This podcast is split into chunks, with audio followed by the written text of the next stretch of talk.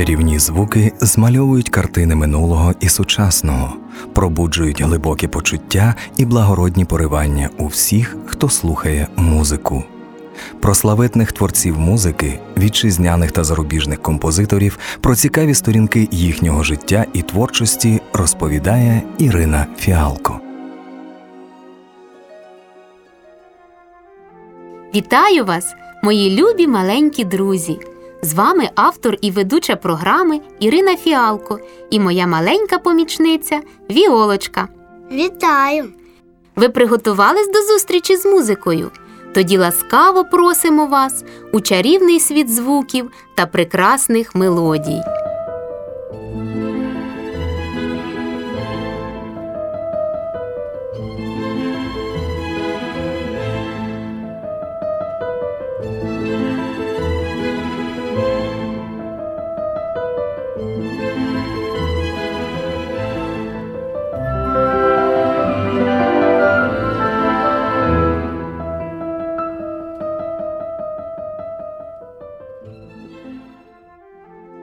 А ти знаєш ім'я композитора, який написав цю мелодію? Ні, не знаю.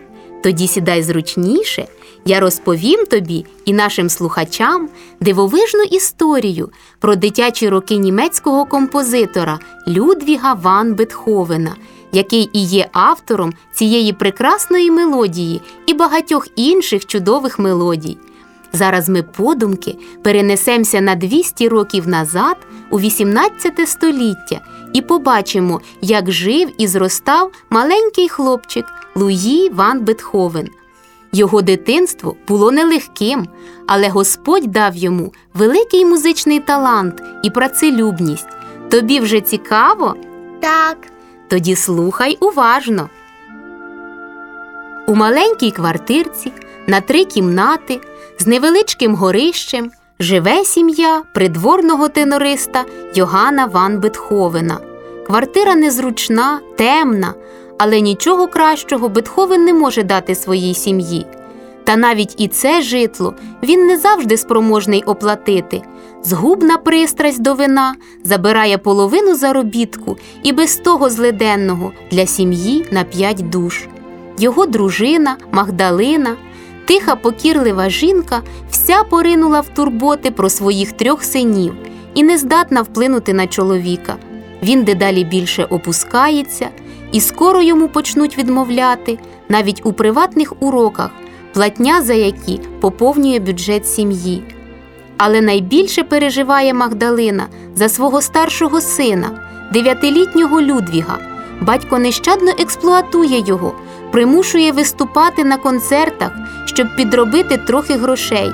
А хлопчикові треба серйозно вчитися музиці. Всі твердять, він талановитий, він геній, а допомогти ніхто не хоче. Хоч би наш милостивий курфюрст зацікавився моїм Луї, адже всі кажуть, що він любить і знається на музиці, а Луї вже не раз грав перед ним і завжди з успіхом. Про все це не раз думала Магдалина Ван Бетховен, але сьогодні, в день свого народження, вона чомусь відчувала особливо гострий біль за невдаху чоловіка, за тяжке дитинство коханого сина, за його непевне майбутнє. З кімнати, яка водночас була їдальнею, вітальнею і приймальнею, до Магдалини долинула голосна розмова і сміх. Увійшов Ван Ееден, старий придворний органіст. Бачите, пане Ван Бетховен, ваш син Людвіг не зовсім звичайний хлопчик. Правда, він скидається на дикуна, у товаристві здебільшого мовчить, але він талановитий, дуже талановитий. Я боюся сказати, але мені здається, він геніальний. Батько мовчки хитнув головою, ніби все це йому давно вже відомо. Ван Еден продовжував Вчора ваш син блискуче витримав іспит на органі. Він зіграв так, як би міг зіграти тільки я. Двохголосну фугу на органі, і його допущено, розумієте, допущено до придворного інструменту. Але це ще не все. Надвечір, за бажанням самого курфюрста, я привів до нього Людвіга. Там були музичний видавець Зімрок, новий музик-директор пан Неефе і пан Юнкер, який вчить музики курфюрстових дітей. І ваш син грав. Спочатку він грав Гайдна і Моцарта, це було дуже гарно. А далі він заграв щось нове, але вельми прекрасне. І ніхто не знав з музикантів, ніхто не міг сказати, що саме він грав. Це ти на пам'ять грав? спитав у нього курфюрст. «А вже ж, на пам'ять, адже це моє, відповів ваш син. Тоді юнкер із сумнівом похитав головою. Отже, ти імпровізуєш? спитав він недовірливо. Людвиг ствердно кивнув головою. В такому разі, ось тобі тема. Зіграй при нас імпровізацію. І Луї зіграв. Пане Бетховен, такої музики я ще не чув. Ваш син зіграв не менше як 10 варіацій на одну тему, і кожна варіація була досконаліша за іншу. Юнкер, суворий юнкер підбіг до Луї, обійняв його і сказав: Ти перевершив усіх нас. Йоган Бетховен рвучко підвівся. Його син був учора в курфюрста, грав там і досі не сказав йому про це. Луї, де Луї? Покличте сюди Луї. За хвилину хлопчик зійшов зі свого горища, де любив проводити час, і спустився до батька. Побачивши Ван Едена, він спаленів і якось замкнувся в собі.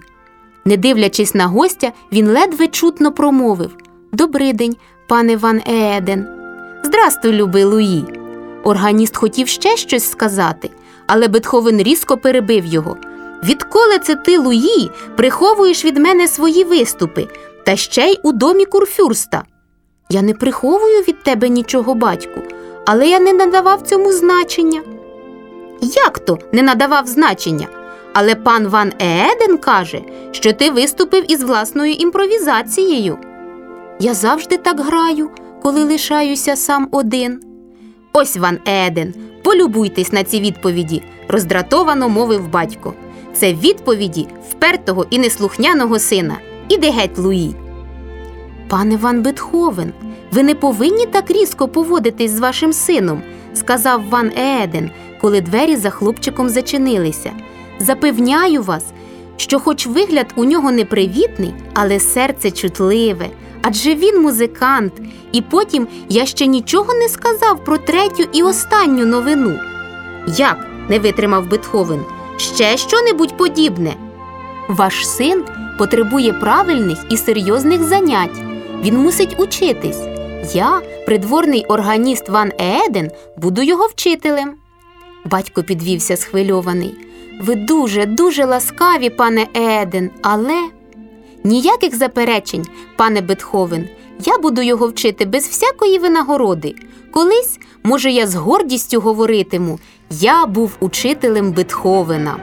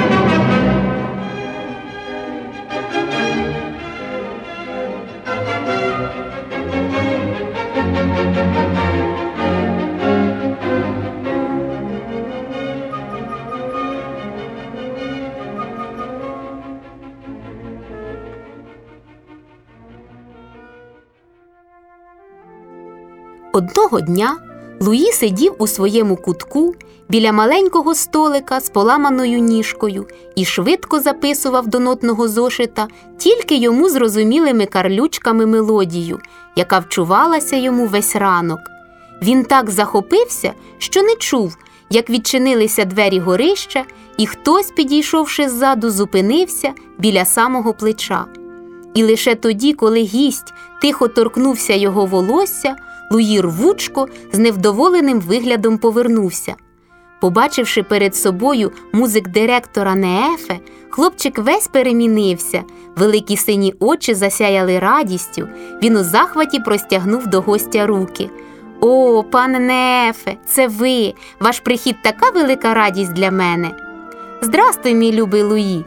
На жаль, я прийшов сьогодні до тебе не з такою вже радісною звісткою. Хлопчик зітхнув. Я звик до сумних новин, пане Неефе.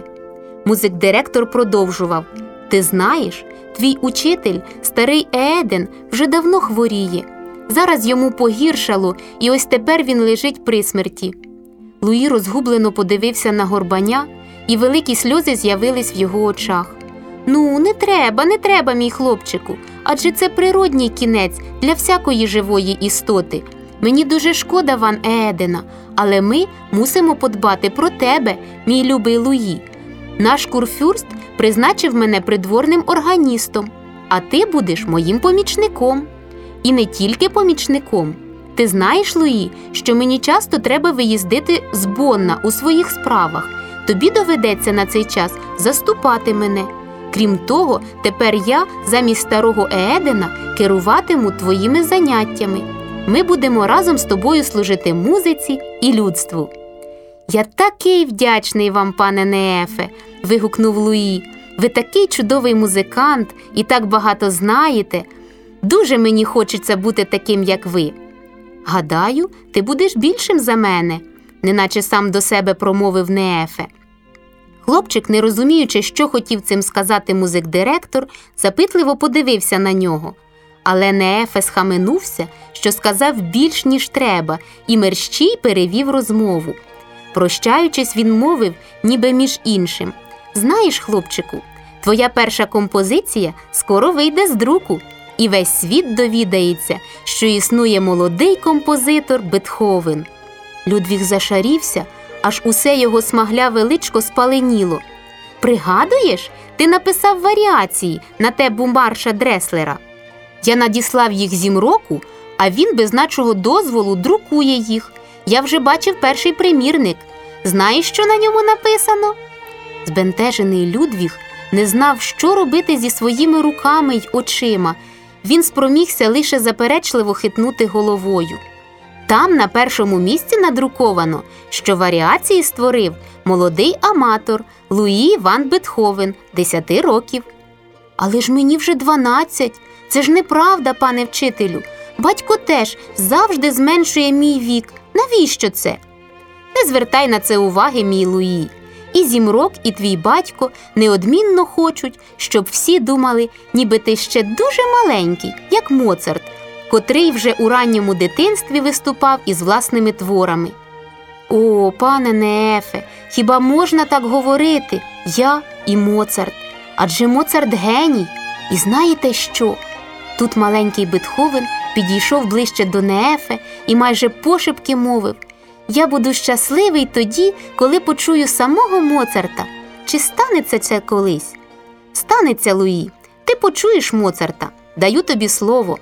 І музик-директор простягнув Людвігу худу руку, ніби скріплюючи потиском свою урочисту обіцянку. А тепер прощавай, Луї, і не працюй так багато.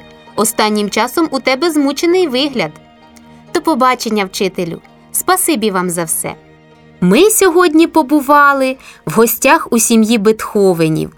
І хоча вони живуть бідно, зате в їх родині зростає незвичайна дитина, хлопчик, про якого невдовзі будуть знати і говорити у всій Європі, а згодом і у всьому світі. Його ім'я Людвіг Ван Бетховен. Про дорослі роки Луї ми поговоримо наступного разу. А зараз послухаємо ще один твір цього прекрасного композитора.